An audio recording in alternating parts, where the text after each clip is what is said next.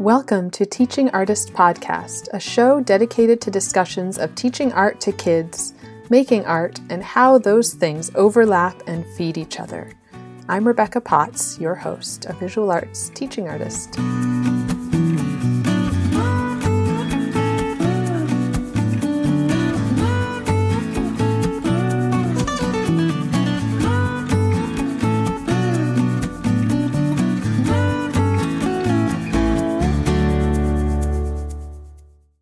Speaking with Chloe Alexander was such a joy. She brings such positivity while keeping things very real and honest. She shared great advice for continuing to create art and push yourself forward.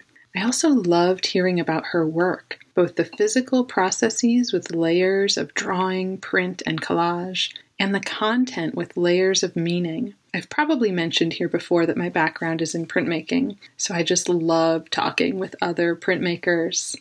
Chloe Alexander is a printmaker from Atlanta, Georgia. Her most recent work focuses on creating visual narratives by layering various printmaking techniques to create one of a kind mixed media drawings.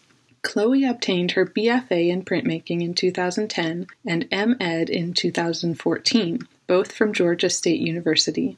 In addition to her personal art practice, she works as a high school drawing and fashion illustration and design instructor. Chloe has exhibited work across Atlanta, the Southeast, and internationally, including Georgia State University, the Prism Art Fair during Miami Art Week, Print Austin, and Etch Ink Gallery at the Athens Printmaking Center in Athens, Greece. Most recently, Chloe was awarded a 2020 to 2022 residency with the Creative Project in Atlanta, Georgia. Chloe's drive and persistence really struck me. She kept at it, adjusted and reapplied when she got rejected, and sought out resources and made career shifts to support her art practice. That bit of encouragement she shared towards the end was also wonderful. Artists and art educators out there, keep making if it helps keep you sane and helps you process emotions. Take a break if that helps. We're nearing the end of the school year here. I teach until mid June, and I know next fall is very uncertain, but hang in there. Chloe's work is also so beautiful and full of meaning. The idea of engaging in the same thing while being disengaged with each other. Ah, so apt. The imagery of the carrier pigeon sending a message out into the world really struck me, as we all send our messages through the air right now. Go look at her work.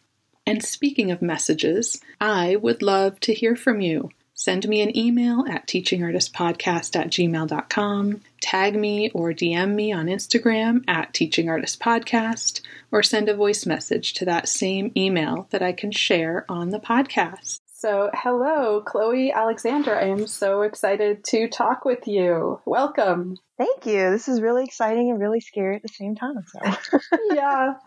And we are recording during the day with kids at home in both of our homes. So yes. we may have some interruptions.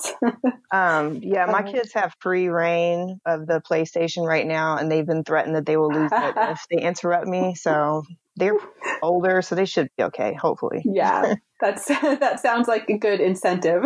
yeah.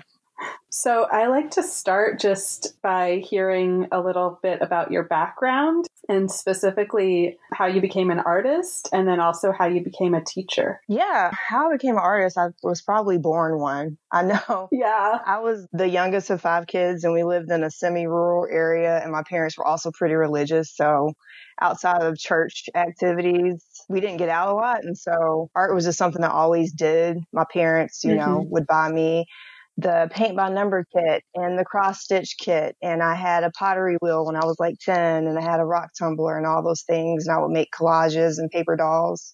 So it was kind of a diversion for me. And plus, mm-hmm. like after a while, my siblings were entering like their later teenage years and adulthood. So it was a great way to entertain myself when they were doing more exciting things and leaving me behind. And, um, oh. So probably I've always been an artist. I know it was never my intention to go to art school until I would say my sophomore year in high school, all of the people that I knew really well had gone to a magnet school that specialized in performing arts and visual arts. Mm-hmm. And I got really down about it because, you know, when you enter high school, you don't necessarily get to pick your classes. And so I convinced my mom to write this really long letter to the magnet coordinator to get me in like mid year. and my art teacher sat me down and he said, you know, you can, you have talent and you can do all these classes here. He said, I promise, like, I'll work. If you don't get the classes you want, I'll help you get into those classes, but don't feel like you have to go to schools.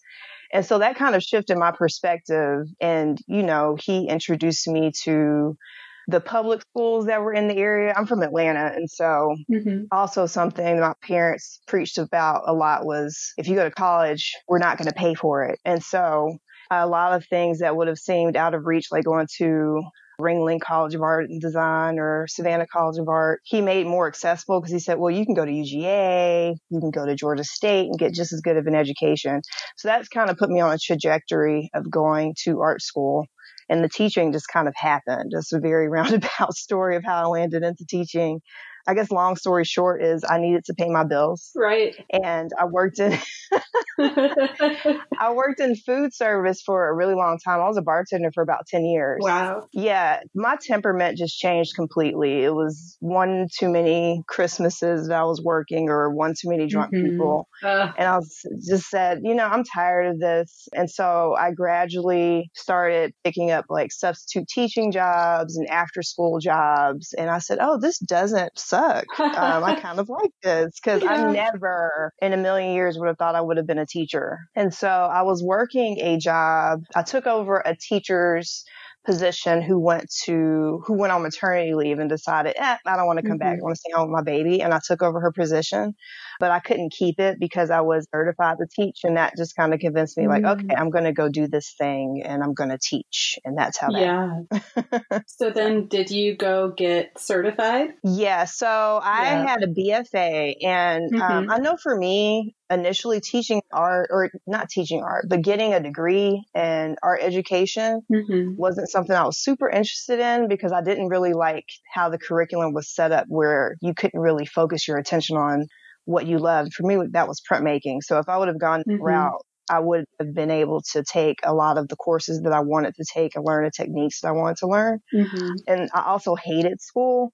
And so when it came to me going back to teach, it's like, okay, I need to get in and out as in as little time as possible. Right. So there was this, I went to Georgia State to get my Master of Education and they had a program that was focused on getting people to teach in urban settings, which is where I was mm-hmm. from. So that wasn't a big deal to me.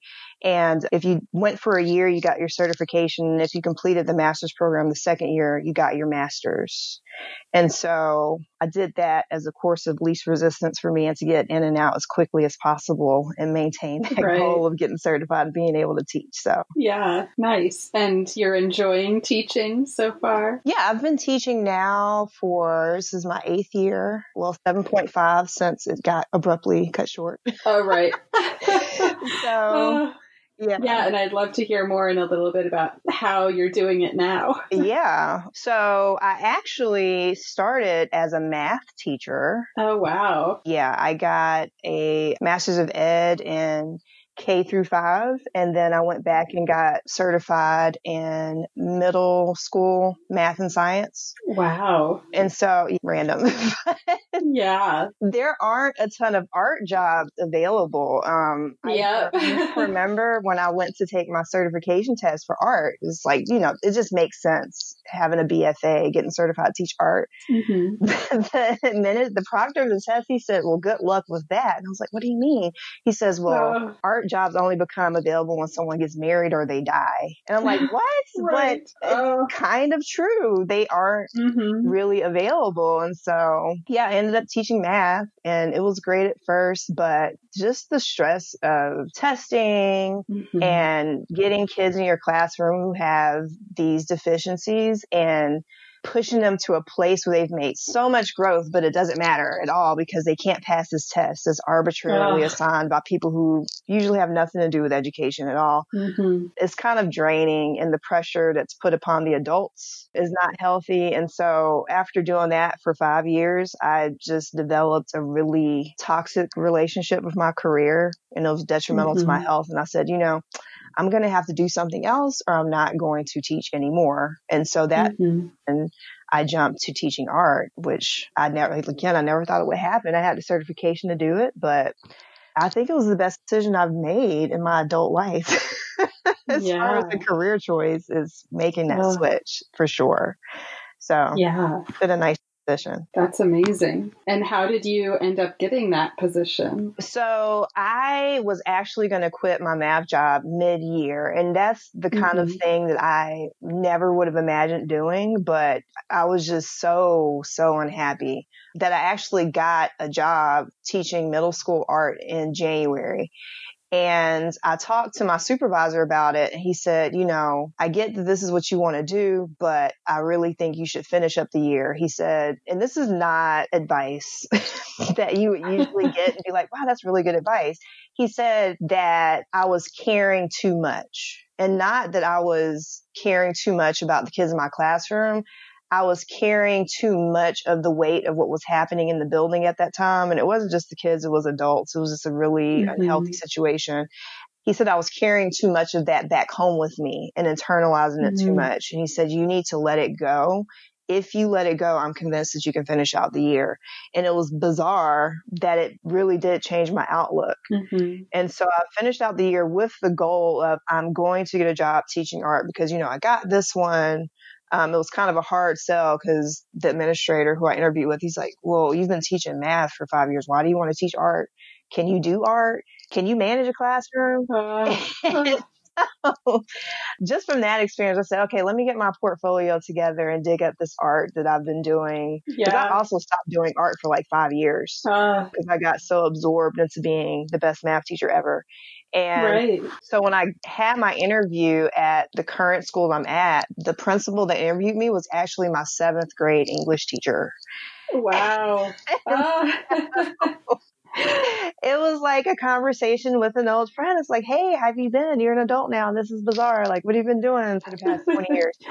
Yeah. And I'm convinced that that's what got me that position because, um, I mean, I did a sample lesson the teacher who was moving, she moved to Florida. She observed my sample lessons. She thought I did a really good job. And after I got the job, she's like, I'm so glad. I just felt like your personality was a perfect fit for this job. Mm. And so, you know, with the previous connection with my future supervisor, I also think that I had been teaching the wrong age group for a very long time because I'm kind of a flat, even, deadpan, sarcastic teacher. And yeah. a lot of the feedback I would get from my administrators would be like, you know, you just, you need more energy. And I'm like, this is just who I am. And you know, when you fake it, the kids can tell. Yeah. and so it was just a breath of fresh air because that was the second kind of sample lesson that I'd done with high school kids. And both feedback mm-hmm. I was like, wow, they really, you know, they were really into what you were saying. I was like, really? You didn't think I needed uh, more energy? What? I didn't need to bounce off the wall and wear a costume? That's amazing. Uh, so, yeah. Yeah. Yeah. And so would you say high school is kind of your favorite age level? It's the one that resonates most? Absolutely. Absolutely. It's like night and day. And it's one of those things, it's like you didn't know you were wearing the wrong bra size until you get fitted for the right one and it completely changes your life. Oh. I think a lot of my stress originated that I would have to like flip this switch and become somebody who I really wasn't mm-hmm. to keep and not to negate people people who have that ability. I just don't. Yeah. Even like going back. And you have to be true. Yeah. To, you know, when I was bartending, it was really hard if I was having a bad day to like smile at people and, tell, mm-hmm. and act like I was interested in whatever, you know, story they had to tell. I've just never had that gift. And so to be in an environment where you're working with the age of kids where they understand that you're a person and they kind of want to know more about the type of person that you are and you're not necessarily a persona anymore was a breath of fresh air for me for sure. Oh, that's great. And now, so you're teaching drawing and fashion illustration and design. Yes. Yeah. It's exciting. Could you talk more about that and sort of what what your style is with teaching those things? Yeah, I teach drawing, and this might be true for lots of high school programs, but we have the mm-hmm. ours is called VA Comprehensive, Visual Arts Comprehensive, which is a really convoluted way of saying Intro to Art or Art One. And I teach those classes too. I love teaching that class because it's like we get to do all the things. We do painting and we do sculpture and we do art history and we get to do lots of nice. things that might be categorized as folk art, but it's okay. Mm-hmm. And then after that, any 2D pathway, they have to take drawing. So I teach virtually all the kids mm-hmm. who want to do art as a pathway and then I get a few others. And that class is a lot of fun too because at my core, I would say that I'm a draftsman. I love to draw. I've always draw. I love rendering mm-hmm. kind of figurative work. And so that class is a lot of fun. And it's weird because nobody else wants to teach it. I kind of got that as your gift, like, here you go, have fun with this curriculum. And and you're like, yes, I will. I absolutely will. I love all the pencils and the charcoals and the pastels. Give them all to me. Yeah. But I also kind of take a interdisciplinary approach with that class as well. I'm not as rigid as a lot mm-hmm. of teachers are when it comes to teaching drawing. I mean, I teach the basics. I spend a lot of time introducing them to you know, just draw media in general. But from that point, like if a kid wants to paint, I'm like, okay, here are the paints, clean up behind yourself or you're not going to paint. Or, mm-hmm. you know, in my magical art teacher's closet, I have interesting things like enamels and, you know, liquid watercolors and dyes. So as long as the mm-hmm. inception of what they create as a drawing, I'm pretty much fine with it. Usually if I say no, it's because I don't want to clean up a mess that a kid doesn't know how to clean up. right. So yeah, that class is a lot of fun. And then the fashion design course is just a year old. It's another class that I kind of get free reign to do whatever it is I want to do, hopefully. Oh, that's so nice. No one who doesn't agree with that is listening to this. But um,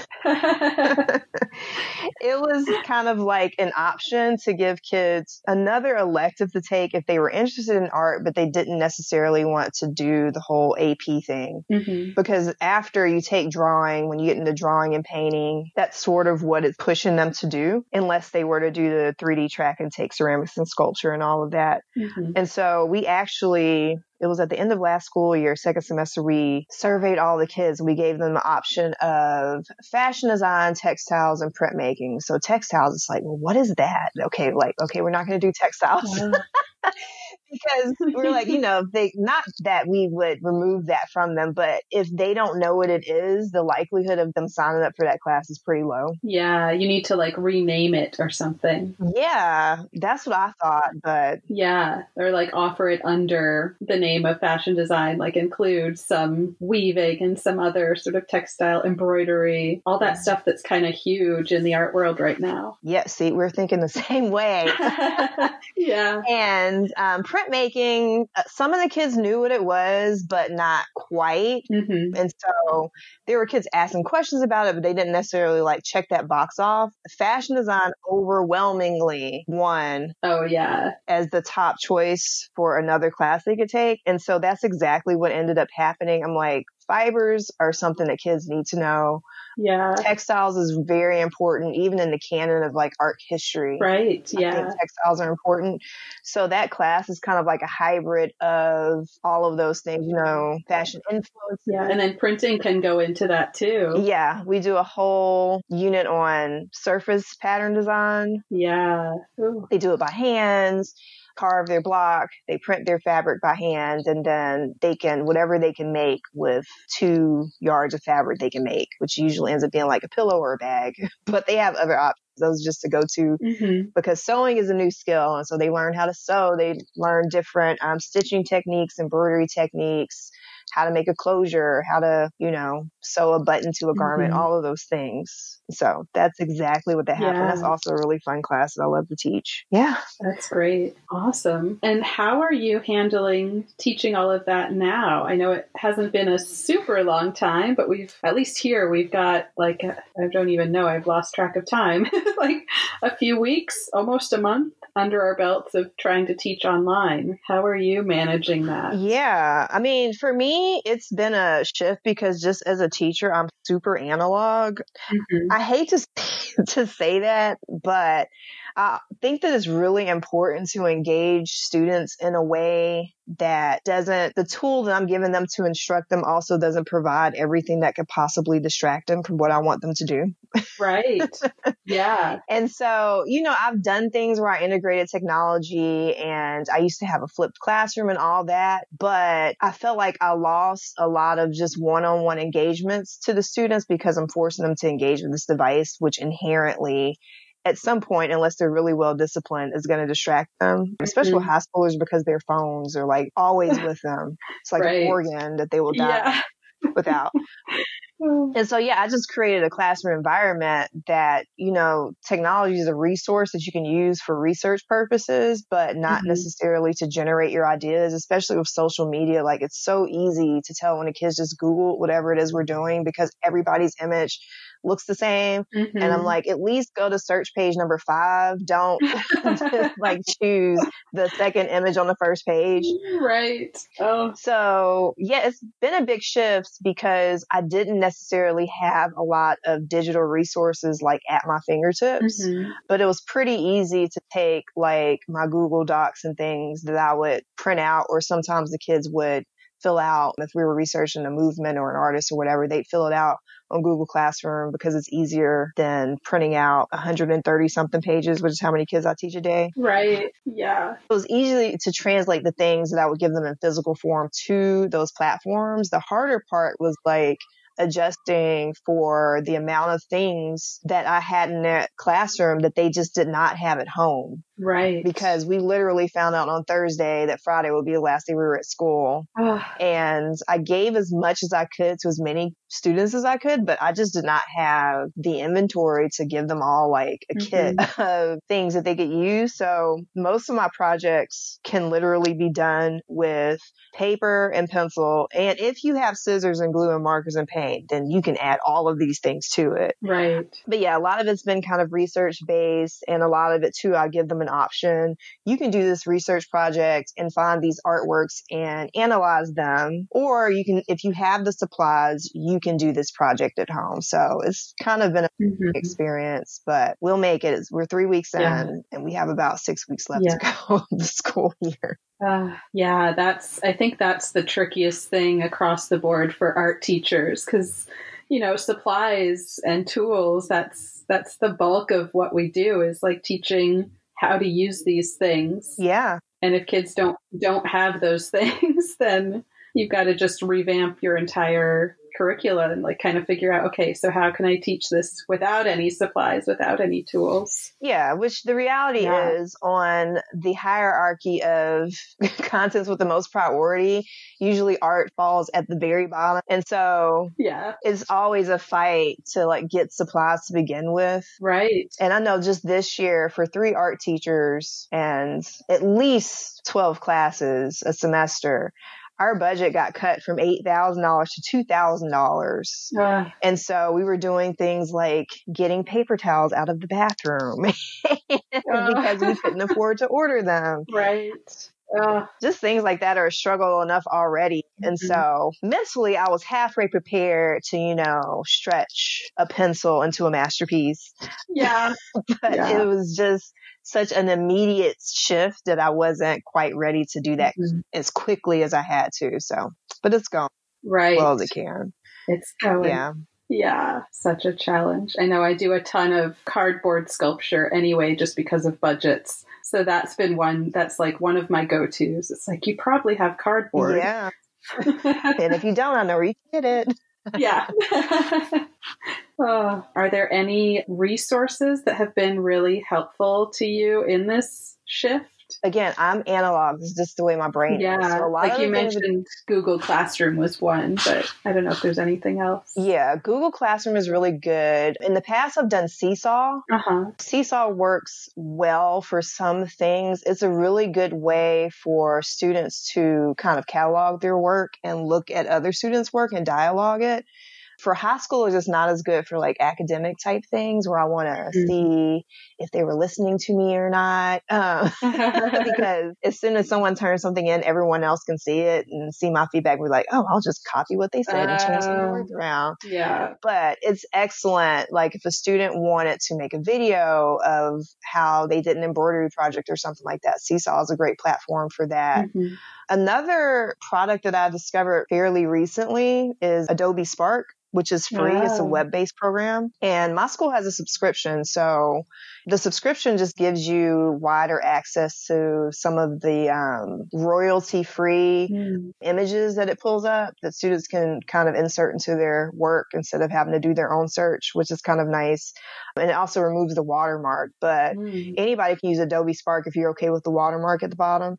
But that's a great way for students to just create a portfolio. Ooh, yeah. And they can share links. Like in my classroom, everyone kind of made this ever expanding expanding web page where they could continually add more images and it could be of their work. It can be um, a digital notebook. We use it mostly in fashion design, but everyone had access to everyone else's web page. So if there was a really good one, I could just insert it into their assignment for the day or put like a tiny URL on the board like, hey, look at Jocelyn's digital portfolio. This is really amazing. This is what I'm looking for. So that's been a good resource that I've learned about like within the past 18 months or so. That's been really useful in my classroom. Yeah, that's a great one.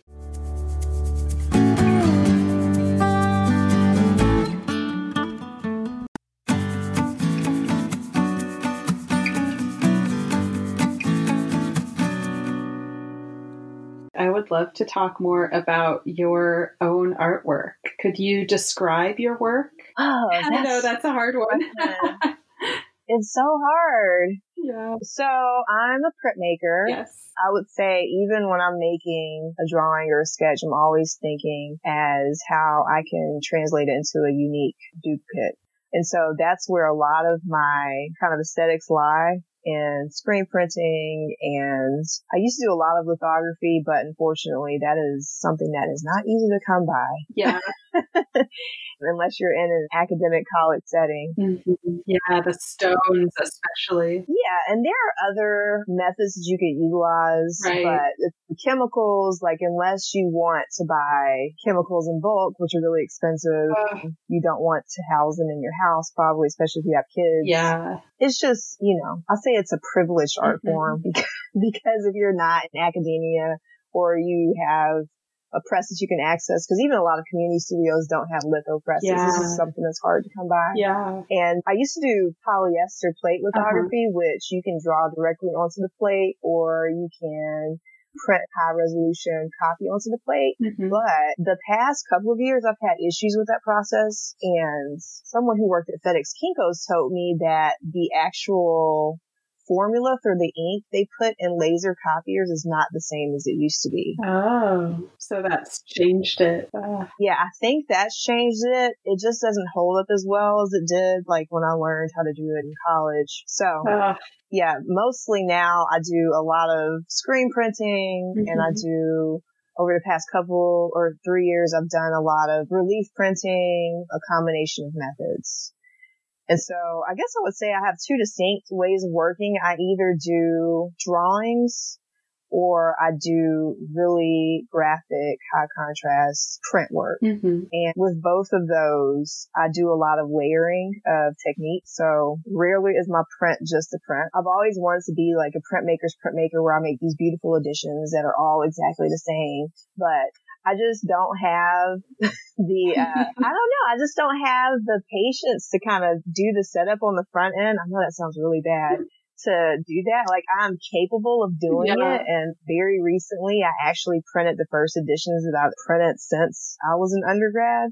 So I know it's in there, but it's when I'm making things, I'm like, oh my God, the possibilities of what I could do with this print. And after I've done like four, I'm like, all right, I'm going to switch to color. I'm going to switch to composition or I'm going to layer this thing on top of this other thing. Right. So yeah, that's what the bulk of it Mhm. A lot of printmaking that's embellished with either painting or hand drawing with Mhm. ink or graphite.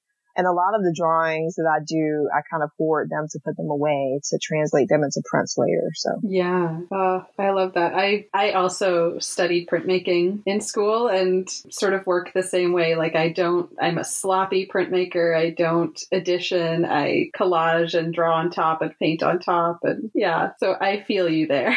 Yeah, and it's weird because some of the best work that I get a lot of feedback or the stuff that gets accepted into shows is like this print that I made five years ago that I messed up. I'm like, but I'm going to keep that because I really like that blue. Uh-huh. And then I like cut it up or I print something on top of it or I draw on top of it. yeah. So I have a saying that no artistic effort should go wasted. Mhm. So I never throw away paper. I never beat myself up when I spend a bunch of time doing something and it doesn't come out the way I want it to, which as a printmaker, I'm learning even from like master printers, that's half of the process is something going wrong just because of the Mhm. chemistry that's involved with a lot of print processes. Yeah. Um, it's just something that happens. So yeah, I never get rid of anything because all of that stuff can be valuable later on. You just never know until it happens. Yeah, and you kind of, it sounds like you also kind of trust your gut. Like if you see something in there that you like, you're like, I need to save that and do something with it. Oh yeah, for sure. I mean, even the images that I use, I do mostly representational Mhm. work. And so I'll have a portrait and I'll translate that portrait five different times over the course of two or 3 Mhm. years, you know. It's just, I think that if something is still nagging at you, if you still feel like it's a good idea, just keep working with it until it comes out the way you want, Mm-hmm. or it might come out a way you never expected, but that's what you were looking for. That is such great advice. I love that. And when you're doing portraits, are you working from photos or from life? I work from photos and that's actually been a goal of mine is like, I would really like to, you know, have someone sit in front of me and draw from life. because that's just something, again, I think it's like a patience thing that I've never been able to do well. And I dabbled a lot in photography. And so I enjoy taking pictures of subjects. I also kind of like the kind of image that you get when this is supposed to be candid, but it also looks very contrived at the same time and being able to capture that in a drawing Mm-hmm. but it is something that I've been practicing with all of my new free time. I've been doing lots of observational drawings of like plants or Yeah. my kids sitting on the sofa, but mostly I draw from photographs because that allows me to kind of put something away hmm and pick it up later Yeah. and still be able to capture whatever moment or emotion I intended to capture instead of it becoming, you know, drawing what I want to see hmm and not what I'm actually seeing. The photo kind of forces you to draw exactly what it is that you see. Yeah. And that point about being able to like put it down when you need to and come back to it makes me think of, you know, just how you're fitting it all in, how you're managing time with teaching and parenting and making art. How do you, what's your kind of schedule like? So I wish I had a schedule. I don't. or when do you fit in studio time? yeah. I do, I keep a calendar pretty meticulously Mhm. and I write it down because, you know, when I put things on my phone, they kind of get lost. Mm-hmm. And when I get the alert, it's usually too late to prepare for it versus if I'm constantly writing things down every time I open up that book, it's a reminder of everything Mm-hmm. that's surrounding that event that I need to do.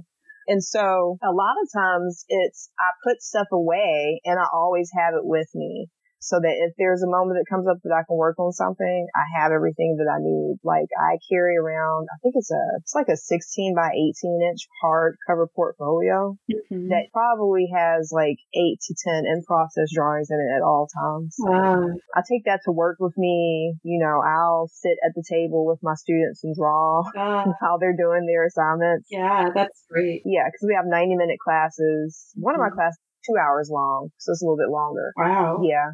So if I am not doing direct instruction, that's a huge block. Like if I talk for mm-hmm. longer than 15 minutes, they're going to completely tune me out.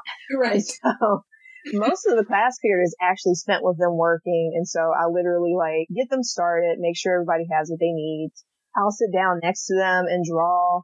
And then I'll get up like every 15 to 20 minutes just to make sure everybody has what they need. And it's kind of a cycle that repeats. Mm-hmm. I'll do that a lot, especially if it's something that I'm not worried about it getting messed up. Like if someone spills their coffee all over the working table, you know, it's not a big deal. If I have a deadline I'm working towards, I do spend a lot of time working at night. Mm-hmm. I work out of the community studio, which I'm sure like most studios is closed right now. So I'm missing that. Yeah. Yeah. But a lot of times if I know I need studio time, I'll have prepped dinner the night before. I get everything ready. I'm like, okay, I'm going to the studio. And my husband's pretty supportive. He's like, okay, yeah. That's great. I've got it. Yeah. So I can spend, you know, as much time as I need. I've had times where I've worked into the night because I had Mhm. a deadline coming up and just life and my brain, the way I work. It's like, all right, I got to get this done and the pressure isn't on me until it's like three days till the deadline. Um, Right. so it's, yeah, it's getting in the time whenever you can get it in because otherwise Yeah. it'll never happen. Right. Yeah. And that community space where you work, that's like a printmaking shop. Yeah, it's Atlanta Printmaker Studio. Okay. It's been around for at least 10 years, more than that. Because when I was an undergrad, the printmaking professor, he said, well, you know, you're going to lose all this equipment and Mm-hmm. I want you guys to continue your practice. So Atlanta Printmaker Studio has all of the equipment and the facility that you need to continue your printmaking practice. Uh, And so, and it's right around the corner from my house. It's like a nine minute Oh. drive, which is that's awesome. unbelievable. yeah. So yeah, they have equipment for screen printing, for etching. They have workshops and classes that you can take. I'm a key holder, so I have 24 hour access to Uh, the studio whenever I need it, that's awesome. Nice. which is like a complete game changer and a gift. hmm So yeah, that, that place has a very special spot in my heart for sure, because without Yeah. them, I wouldn't be able to do half of the things that I'm able to do. Yeah, because that's a huge barrier for printmaking, not having the equipment, the materials that you need. Yeah, for sure. Yeah. And could you talk more about sort of the content of your work and what you're you're thinking about with your work? Ooh, that's another hard one. I know it's a hard one. Well, for one thing, for sure, it's narrative. Mhm. And most of the time it includes people. And I would say that I'm inspired a lot by story and whimsy. Mhm. I'm a romantic. I believe in, you know, Oh. the happy endings and that the good will balance out the bad.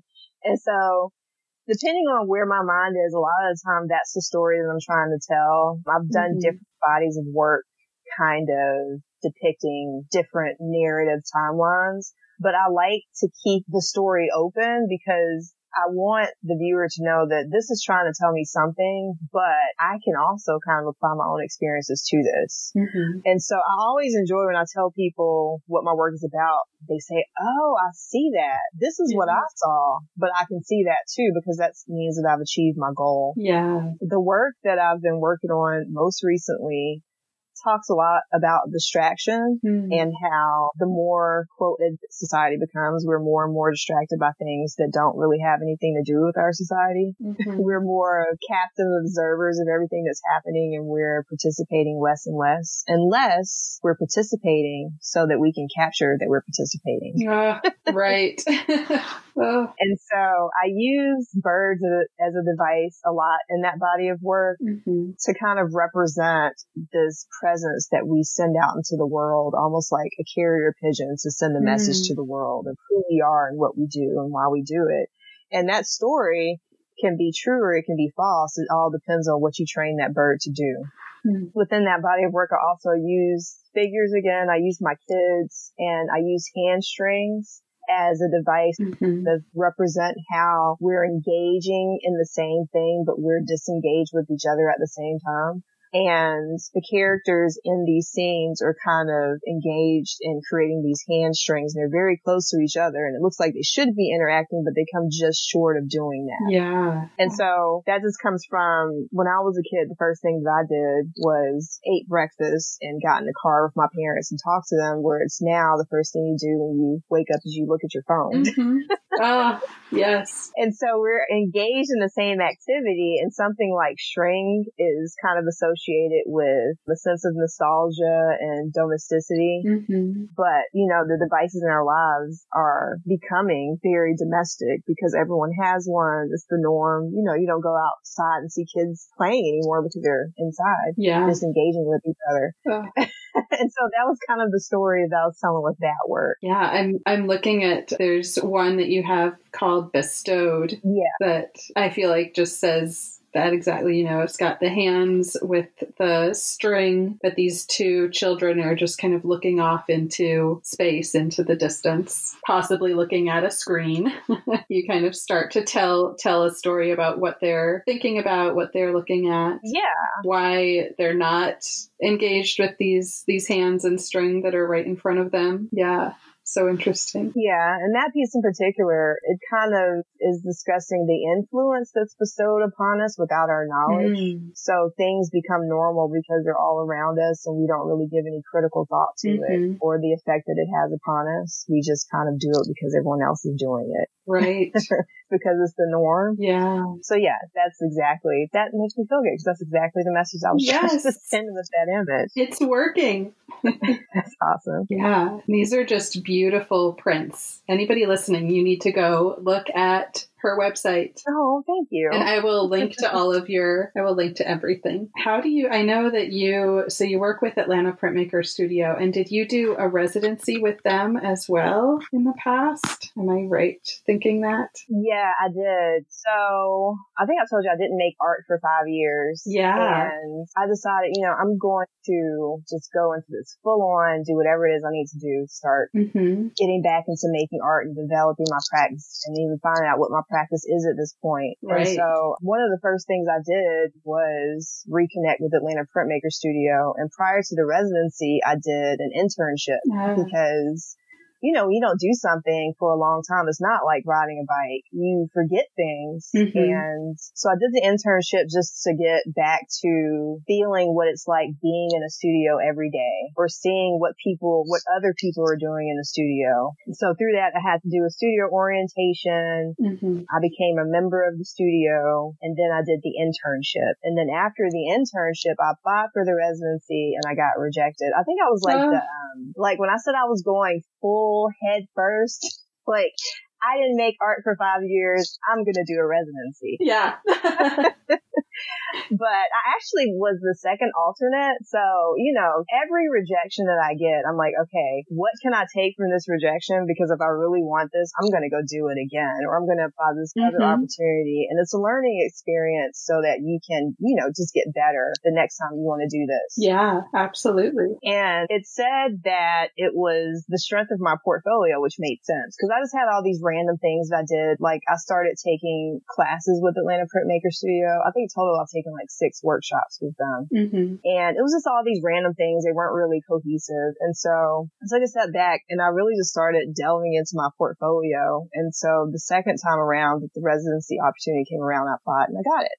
So Awesome. yeah, and that was really formative to my studio practice because that was the first time that I had that 24 hour access. hmm Because other than that, I had to plan my day to be out of there by four o'clock. So if I was in the middle of something, I would have to stop, clean up, Ah, and then wait for the next open studio. right. So that convinced me like, okay, I need a regular studio that I can access all the time hmm so that I can work when I need to work, when I can work. And so that's what led to me getting that 24 hour access and becoming a renter there. That's huge. Yeah, that makes such a difference. And I love that story of rejection. Like it's it's helpful I think for artists to hear that like everybody goes through rejection and you just have to keep applying, take whatever advice you get through that or whatever you learn through that and then apply again. Yeah. And I've worked on the other end of things. Like I've done some curation projects Mhm. with my local community and there's so many reasons that go into rejection. Like sometimes, yeah, your work just isn't good enough. And I think you have to be cognizant that I've got some more work to do. hmm And that's okay. Like everyone at some point had to do the work to get to where they are. Right. But there's also things, especially when it comes to shows and exhibitions, like how much space there is. If you have like this 11 foot painting on the wall, the biggest wall Right. we have is 12 feet, you know, that takes opportunities from other artists. Or the way that work communicates with the other work that's going to be in the exhibition. Like there's so many things mm-hmm. that go, or just the sheer number of people applying, like everybody can't get in. Mm-hmm. There's so many things that go into why people get rejected that everybody's going to get rejected at some point, and it's not always a bad thing. Right. And how do you seek out other opportunities? You've had a bunch of shows since you really like dove headfirst back into it. How do you seek your opportunities? The other benefit of being in a community studio is you get to interact with other people. And so I've gotten to meet people and they see that I'm working on mm-hmm. something. Mm-hmm. And so they might shoot me an email like, Hey, there's this show coming up. Would you like to participate? I've gotten invited to lots of shows that way. Mm-hmm. I also think that just being in shows puts your work out there and people get to see it. Right. Because I've had invitations to shows where I responded to an open call that I got through being on the mailing list That's another way. Sign up for all the mailing lists for places that you like to show your work in. Yeah. And later on, they had a curated show and they'll send me an email like, Hey, you participated in whatever show in whatever year. We're doing this show for women artists. So we're doing this show for printmakers. Would you like to participate? Mm-hmm. So just getting out into the community and interacting with other, other artists and, you know, taking those smaller opportunities eventually will lead to bigger opportunities is something I've definitely found. And then I do the open calls too. I have to be very careful with the open calls though, because those submission fees will add up very quickly. Oh yeah. Yep. and so usually I limit it to, is this a space that I would really like to get my work in? Mm-hmm. Or is this outside of where I usually get to show work, like if it's something that's out of state or out of the country. And then, okay, how much is it going to cost for me to ship my work there right. if I get in? Am I going to have to send them return shipping labels? Like, does it have to be framed? Mm-hmm. Like all those things kind of go into my calculation to figure out for the submissions, like, is this worth it or is it not? Right. so. And do you set like a budget for it or is it just kind of deciding, you know, is it, is it worth this and do I have enough to, to go into it? I usually go based on is it worth mm-hmm. it? That's one of the good things about having a job is I don't have to play the numbers to figure out does it fit into a budget. Mm-hmm. I would mm-hmm. probably be really afraid of the number that I saw if I calculated it. So yeah, it's usually like, is it worth it? Is it outside of something that I usually do? Mm-hmm. Is this an opportunity that again, all those things kind of go into account. Right. Yeah, that's been a challenge for me too. I see so many open calls and I'm kind of like, I want to apply to them all, but right. it's so tricky to budget for that. Yeah, I like that idea though of thinking about whether it's something you normally would would do if it's like outside of your community, outside of the types of places you show, the the location that you show. Yeah. And do you sell your work as well? I mean, when you're showing it, you probably are have it for sale. How have you sort of managed that? Yeah, I've, I've had pretty good success mm-hmm. selling it, except for as of late. It's the past year, I haven't sold as much work. Usually if I have an exhibition or something like that, I've never not mm-hmm. sold work. The past year is when I started showing work, I guess, in kind of, how do I say, kind of higher price venues, I suppose. Uh-huh. And I haven't had as much success. And I think part of that goes with a lot of the places, and I don't think there's anything wrong with having your work in these places. I actually want it to. But in order to make it profitable for you to sell your work, you have to market the price so much higher. Mm-hmm. Because if you have to get it framed and then the spaces you're showing it in is going to take, you know, 40 to 50% of your work, right. then I'm forced to make it less accessible mm-hmm. to people. And part of printmaking is if I have a duplicate, I can usually afford to give it away for a price that is less than if it was a one of a kind painting that I could never reproduce again. Right. It's going to be in just one person's home. But yeah, when you kind of transition to different types of spaces, the kind of profit margin shifts. Mm-hmm. And so that adjusts, you know, the amount of money that I'm able to make off my work and the amount that I have to sell it for to make money off of it to begin with. Right. Yeah. And framing is huge. That's a, a really big cost for printmaking. Oh yeah, for sure. yeah. I've started mounting some of my paperwork, just like mounting it on panel because that's so much more affordable, but it is a different look and then it's you know it's just a different way of, of presenting it. Yeah i know recently i've kind of shifted to framing things without glass, which freaks the oh. framers out.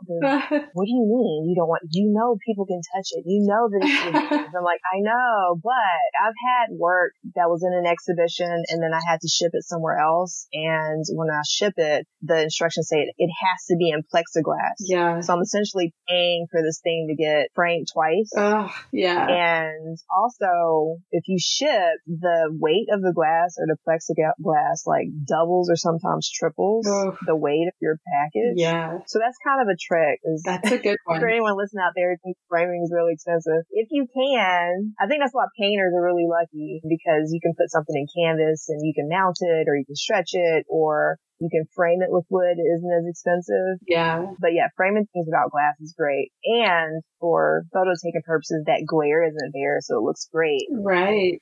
And Ah. very tactile. You know, the viewer can see the texture and the layers that are involved in your work. Ah, very good tip. I like that. Do you have any other tips for artists who might want to get into teaching? I would say if you actually want to teach, like I think it takes a very special person to Mhm. teach. Yeah. I think that's why one in three teachers don't make it. What is it? Past their third or fifth year of teaching. Yeah. is because you have to have a very special personality. So if you fit that criteria and you can manage a classroom, because I think that's another thing that people don't take into account is if you're teaching art, they're like, oh, the kids are going to love me and they're going to love art. They are regular kids. Uh-huh. Half of them don't want to be in your classroom, like before they even get Right. there. I always ask the kids day one, I'm like, okay, who doesn't want to be in a class? I'm like, half their hands go Uh. up. So, um, so yeah, that reality needs to be there. They're regular students. They aren't going to be, you know, coming in on a rainbow, happy to see you Right. every day. Not at first. You have to create that kind of environment Mm-hmm. and it gets better. But those are things that need to be taken into account because teaching is not easy, and especially if it's not a good fit for the type of person that you are. If you are though, I would say that teaching is one of the most secure jobs Mhm. you get if you want to be an artist because I can't think of a single job that pays you for the amount of time off that teachers get. Mhm. Now, teachers earn it for sure. Right. Yes. we earn every minute of that time off. But I mean, you don't go to work and stay super late. I know our schedule, we never go more than five or six weeks without some kind of break. And so if you're the type of person who wants to do the residencies or you want to, you know, dedicate a period to work in your studio, Mhm. you can plan your schedule if you're disciplined enough to do that. I know I'm not. I say I'm going to do all these things over Christmas breaks and I'll do like half of one thing. But lots of people are organized enough where that's a perfect schedule to do that. Mm-hmm. So it's definitely something to look into. I I don't think the teachers get enough credit. It seems like in society it's a career that's kind of looked down upon, like we're glorified babysitters. Yeah. But it really isn't. Maybe that will change. Maybe now that everyone is homeschooling their kids, maybe it will change. Yeah. Oh. But yeah, I mean, when you think about it, a teacher usually spends more waking hours with a child than their parents does Mhm. on a regular weekday. And so the amount of work goes into those hours and keeping them engaged. And I know for me, I am the teacher who knows everybody's business. Uh-huh. Just all of those things, you know, that's important. And it's also Yeah. like fulfilling job to have to fill that role, to be the person that does that. hmm So I would definitely say anybody who is interested in teaching, like research what goes into teaching, research, you know, classroom management, research building a curriculum and writing lesson plans and see Mhm. are those the kind of things I can handle or that I want to be doing? And if it is, then definitely it's something worth pursuing. Yeah. And are there any books or other like resources you would recommend for that research? One book, I've read a lot of books that were bad. Yeah. wrote this book? there is one book. I can't think of the author, but it's called The First Six Weeks of School. Mm. And it's so true. The tone you set the first six weeks of school is going to define the rest of your school year or your semester or whatever system you're broken down into. I've never had a classroom that went wrong and I didn't know it was going to go wrong in the first six weeks of school. And this just talks about things like how to set up your classroom the way you want it to be so that if it flows for you, it's going to flow for your students. or how you interact with students to kind of create that relationship that you want to have. You don't want students being afraid of you, but you also don't want them to be too comfortable with you very early on. So that's one book that I've read that I was like, that's a keeper. The rest of these I'm not sure about, but that one is a very good one. Awesome. Well, I will find that and link it in our show notes. And that's, I totally agree about that, like setting up the school year, setting up the very beginning. And even before school starts, especially with elementary, but I'm sure it applies across all grade levels, just setting up your space. Oh, yeah. To, to be like accessible to the students and to kind of be like ready for them to come in and feel comfortable, feel engaged, feel like they know where they need to find things and like excited about going in and making art. And I guess now that might be like that setting up your space might be setting up your Google Classroom. but what does that yeah. look like? yeah. And I know a lot of teachers too, you know, if something's not working, change the desk take yeah. all the supplies out of, I know that's one thing I had to learn when I started teaching art. It's like all these supplies are in the closet, but why? Like, why uh-huh. do I uh-huh. need to go to the closet every time someone asks me for something? Uh-huh. So, you know, being flexible, that's part of being a teacher too, because you might get the mandate all the way from the top and like, stop everything you're doing and do this thing. it's like, oh, now I've got to do this. so never be afraid oh. to do something if it's not working. Like kids will mm-hmm. adapt they'll be fine. But if you're not comfortable, then they can't be comfortable. So yeah, and that kind of constantly adjusting, like on the fly, is something you've got to be comfortable with. Yeah, I mean, so many times I'll I'll spend all this time writing out the perfect lesson, and then I do it with my first class, and some of the things just don't hit, and I'm like, oh, okay, I've got to change how I said that or how I showed them that, or maybe I need to break the steps down more. Something isn't working. So the next class comes in and I'm like, okay, let's try it this way. Is this working? you know? Yeah, that's why the kids who finish early are a gift because I will just keep going. I'm like, okay, here's your next assignment. And if it doesn't work, I'm like, okay, you're not going to do that. And then I'll tell the class and I think they appreciate that too. I'm like, yeah, I had Susan try this project. It didn't work. So we're not doing that. Nice. yeah. so yeah, sometimes you have to just stop a lesson and throw it out. You yeah. Know, there's no point getting them frustrated or getting a product that is not the way it should look. Like just stop, scrap it, start over. Right. They'll forgive you. Yeah and they'll they'll I feel like it's even more than forgive you. They'll like like it like you more for it, you know. Yeah. Ah, so nice. Do you have any sort of goals for this year with either teaching or art making? Oh, this year, first goal is to get out of the house. yes. Um, that's everyone's goal for 2020. Yeah. Stay healthy yes. and get out of the house. Yes. And are you in a neighborhood where you can kind of take walks and stuff? Yeah, we can take walks. The state parks are still open, so you can still like take hikes and things like that. Okay. But yeah, all of the, I live in a small kind of urban town, so there's lots of coffee shops and restaurants and growler shops, and it's so sad because it's just like desolate. Uh, Everything's closed. Yeah. But the neighbors know each other, so like I'll be washing dishes and I'll run outside and we're like, hi Tanya! Oh, nice.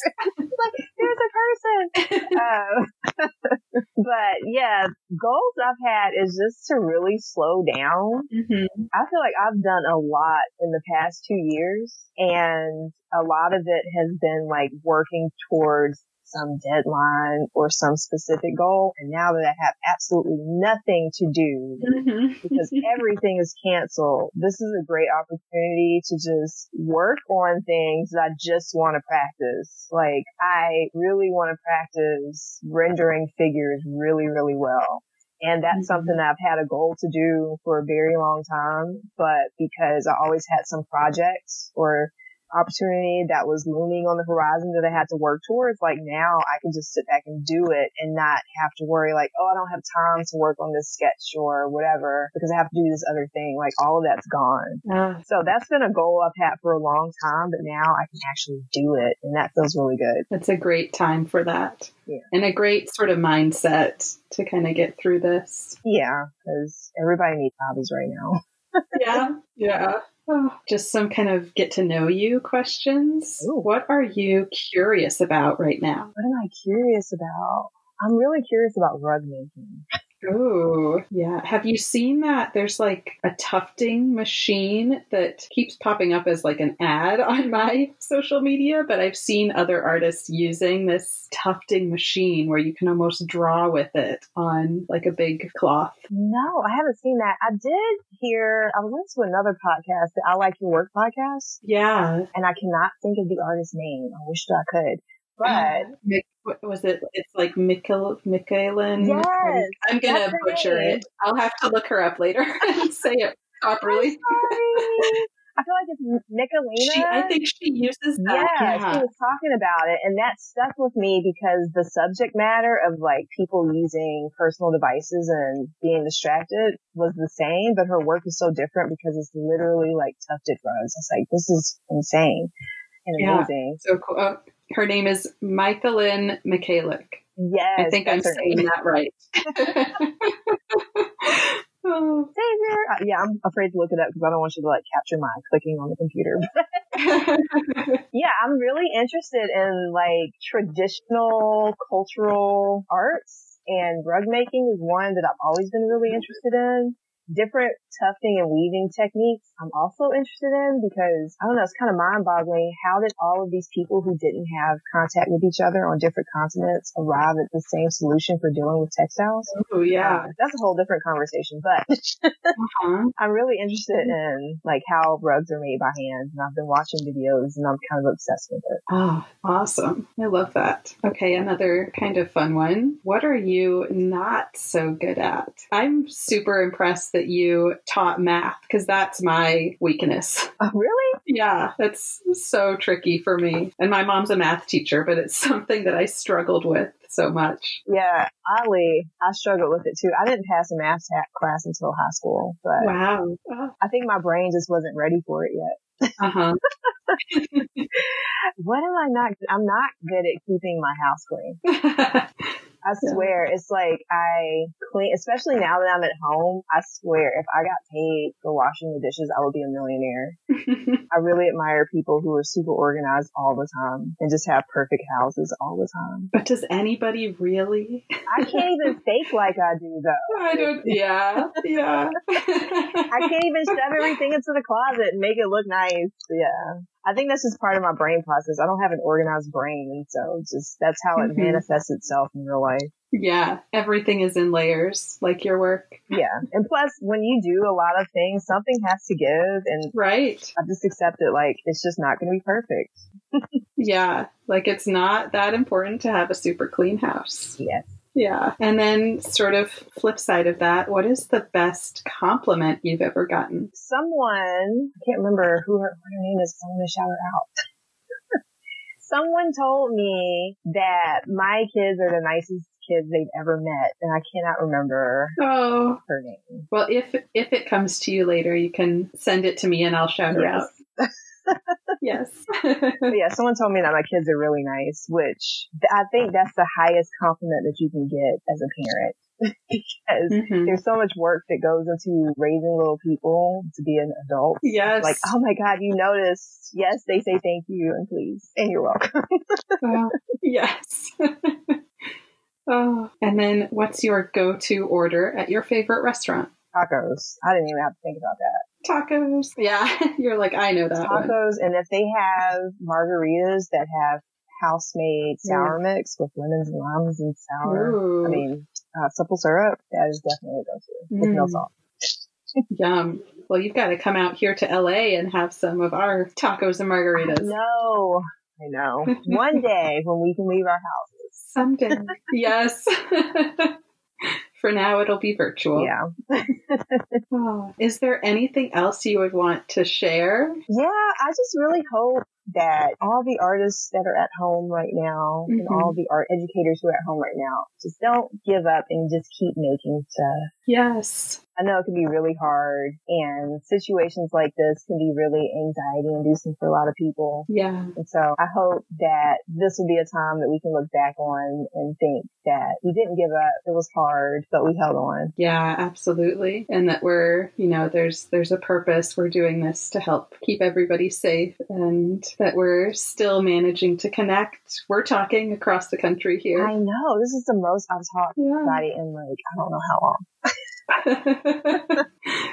well, it's fantastic. It's great. Is there anybody that you would want to give a shout out to or a thank you? Yeah, for sure. It's going to be cliche, but my parents. Yeah. I'm really thankful that my parents exposed me to the things that they exposed me to growing up. You know, mm-hmm. taking me to the symphony and taking me to museums, giving me all of those art supplies every time we went to the mm-hmm. store.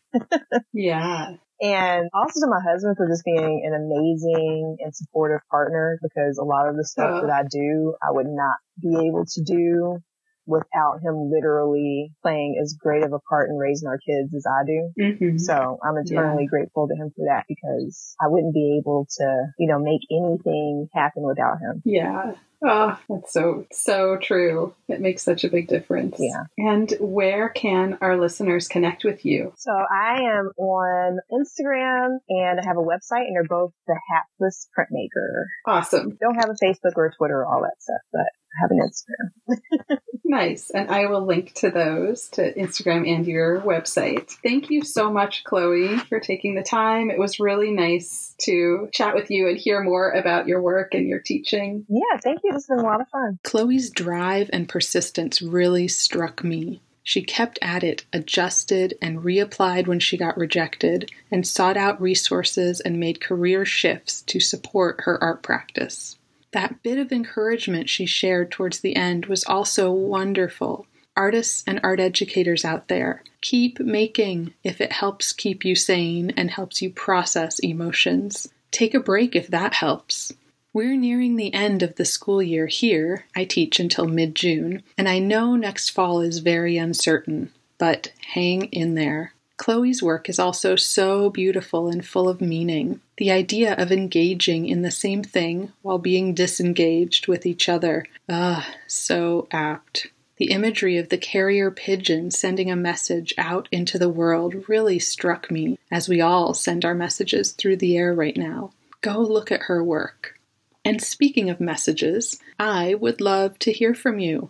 Send me an email at teachingartistpodcast at tag me or DM me on Instagram at teachingartistpodcast, or send a voice message to that same email that I can share on the podcast.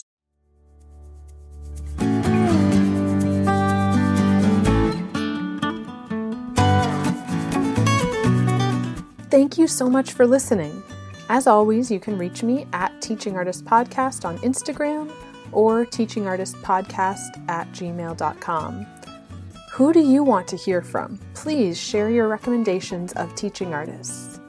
And if you loved this episode, please subscribe, leave a review wherever you listen to podcasts, and follow me.